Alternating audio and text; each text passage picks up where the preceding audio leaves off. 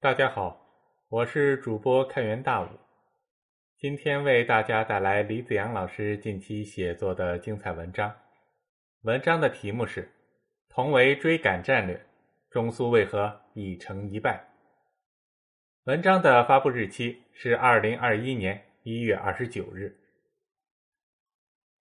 一九六二年，苏联发生了一起严重的工人罢工事件。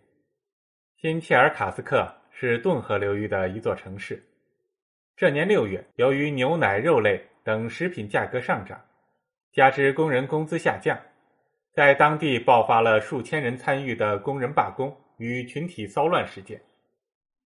最终，苏联政府调动了内务部队，把骚乱镇压了下去。事件的规模并不算大，但暴露出的问题很严重。按说几千人的规模，而且不是在核心城市，有伤亡，但也不太多。可是事件中的一幕却让苏联领导人感到非常紧张，他们受到了极大的刺激。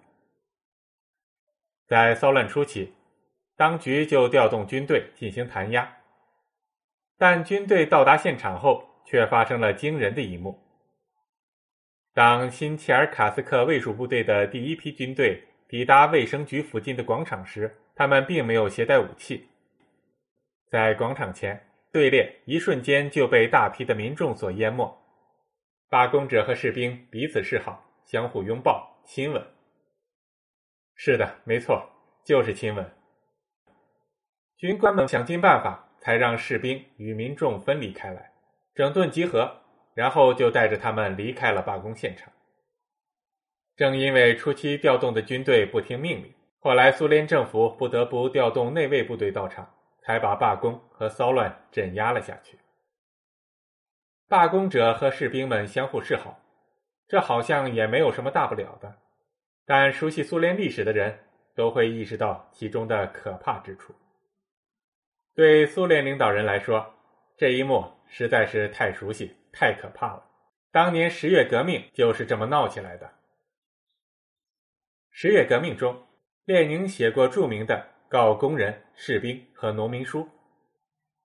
工人罢工，士兵和工农一起反抗政府，这就是十月革命一举胜利的关键。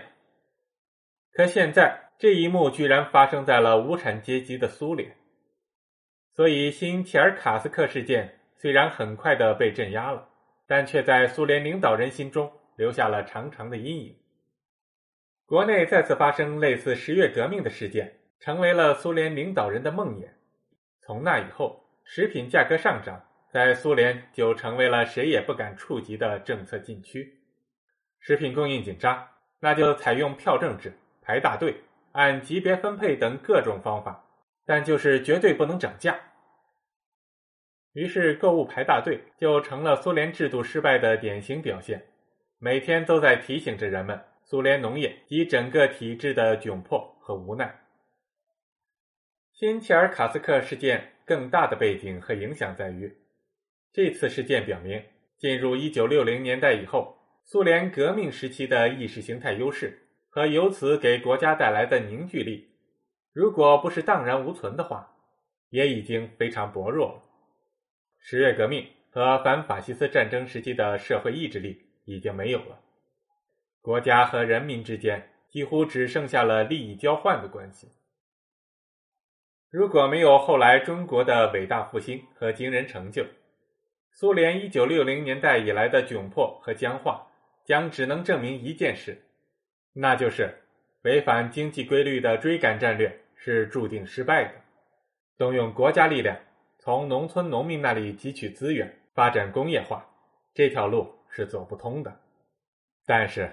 中国这个无法忽略的巨大案例的存在，却又表明这条路其实是走得通的。中苏两个社会主义大国建国后实行的都是追赶战略，也就是在农业国的基础上，通过国家力量集中国内资源，强行推行工业化，去追赶先进的工业化国家。这种追赶战略有两个核心特征：其一，为了发展工业化。国家要从农村农民那里汲取大量的资源，投向城市和工厂。对于农业国家来说，这是他们仅有的可用资源。其二，不能按照经济规律，从劳动密集型的轻工业做起，而是要违反经济规律，不顾利润和经济效益，从资金密集型的重工业做起。可想而知，追赶战略之下，农民农村的日子很不好过。在这方面，中苏两国有很多相似之处。两国的农民都为了国家的工业化付出了巨大的代价和牺牲，而且在很长的时间里，农业都是中苏两国的薄弱部门。但是在经过几十年以后，回头去看，中苏两国后来的发展却大不相同。中国成功的实现了工业化，拥有了完整的工业体系，跃升成为世界第一的工业强国。很多工业产品在国际市场上有着强劲的竞争力。苏联的工业化虽然一度成就斐然，但没能坚持到底，中道崩殂。不但苏联解体，继承了苏联大部分国土的俄罗斯还出现了严重的去工业化。具有讽刺意味的是。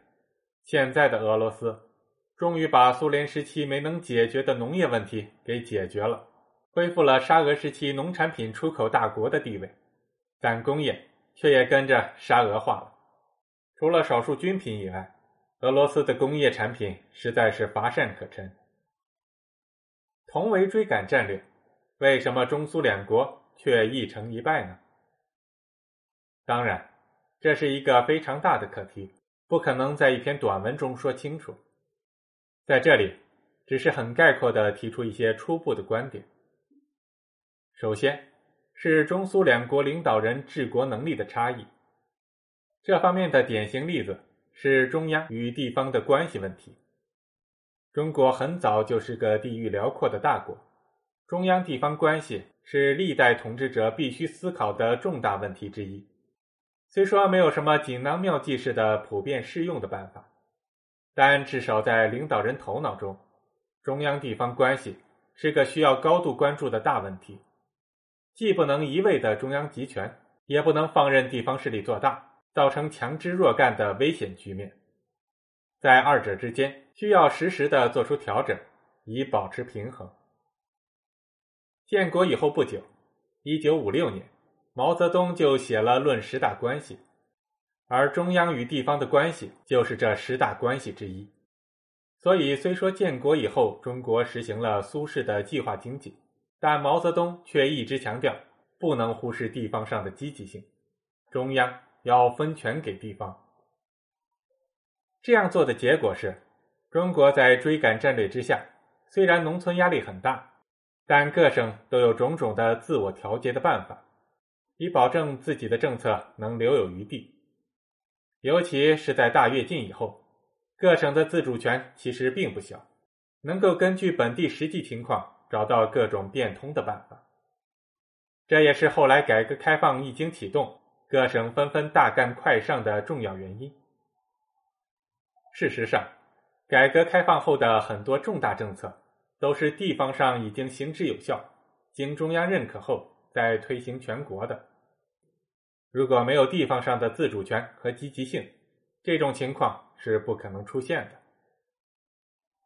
反观苏联，苏联成为大国的时间并不长，对中央地方关系的重要性缺乏足够认识。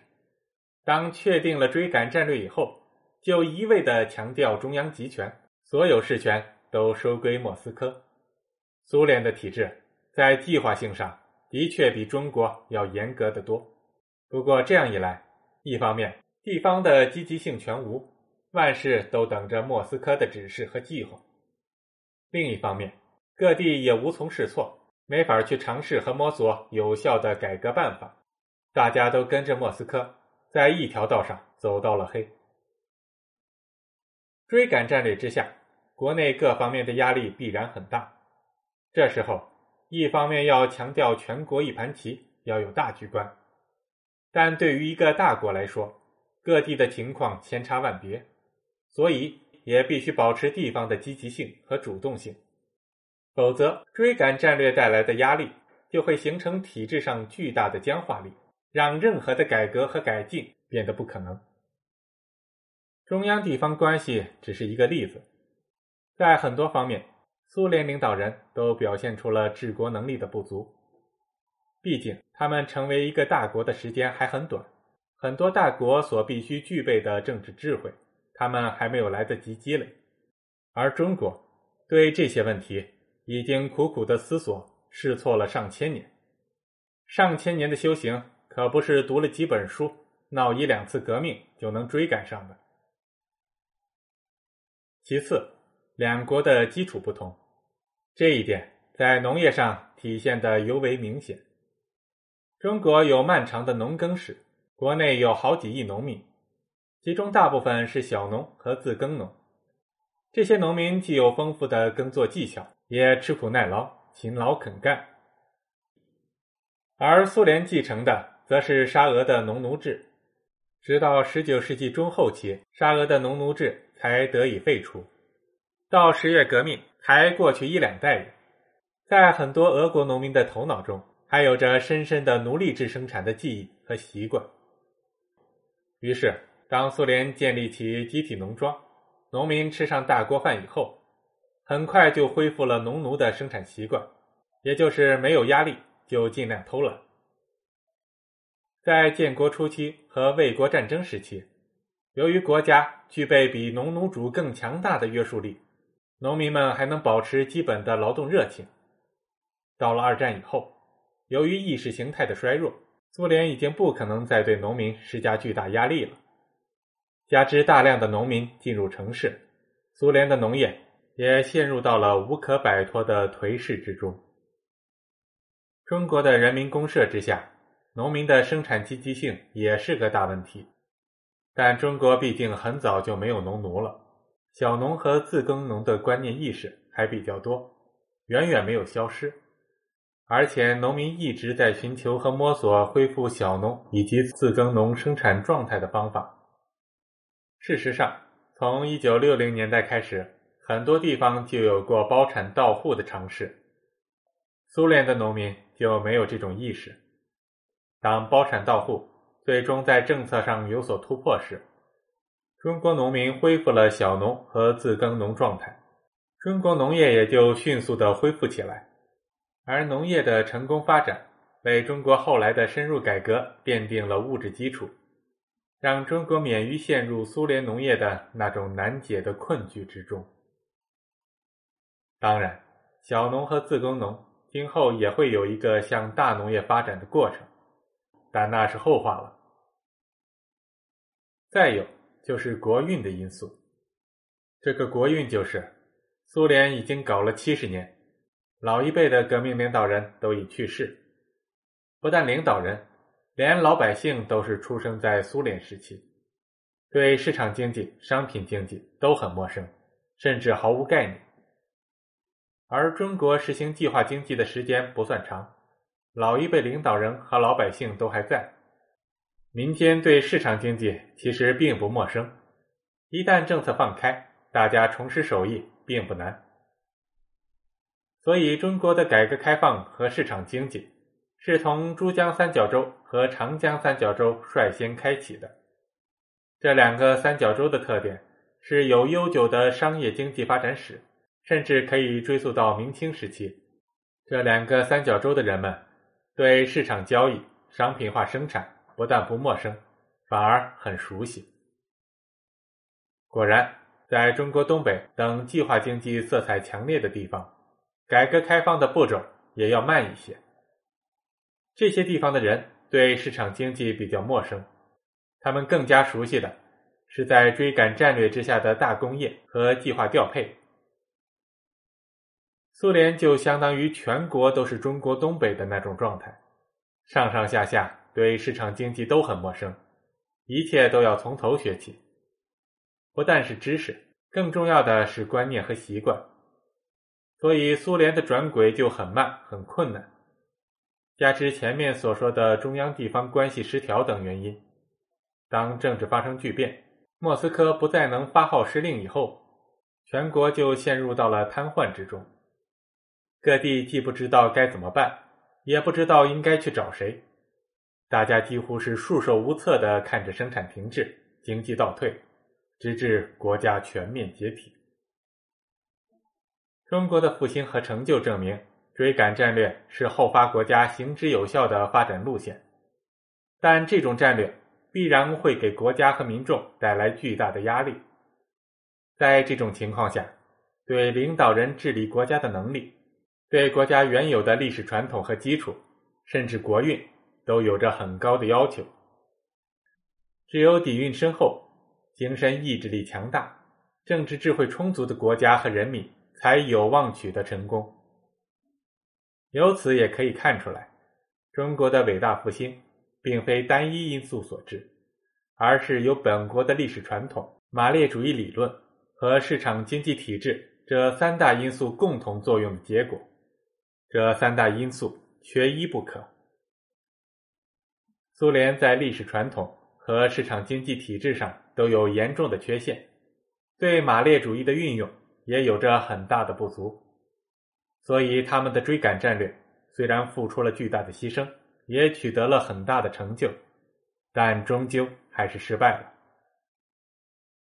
我国则把这三种伟大的思想资源融为一体，造就出了人类有史以来最壮观的发展进步。从这个意义上来说，中国的成功经验是全人类最宝贵的精神财富之一。以上是本文的全部内容。如果对文章内容感兴趣，请在留言区留下你的观点。更多精彩文章，请关注李子阳的同名微信公众号。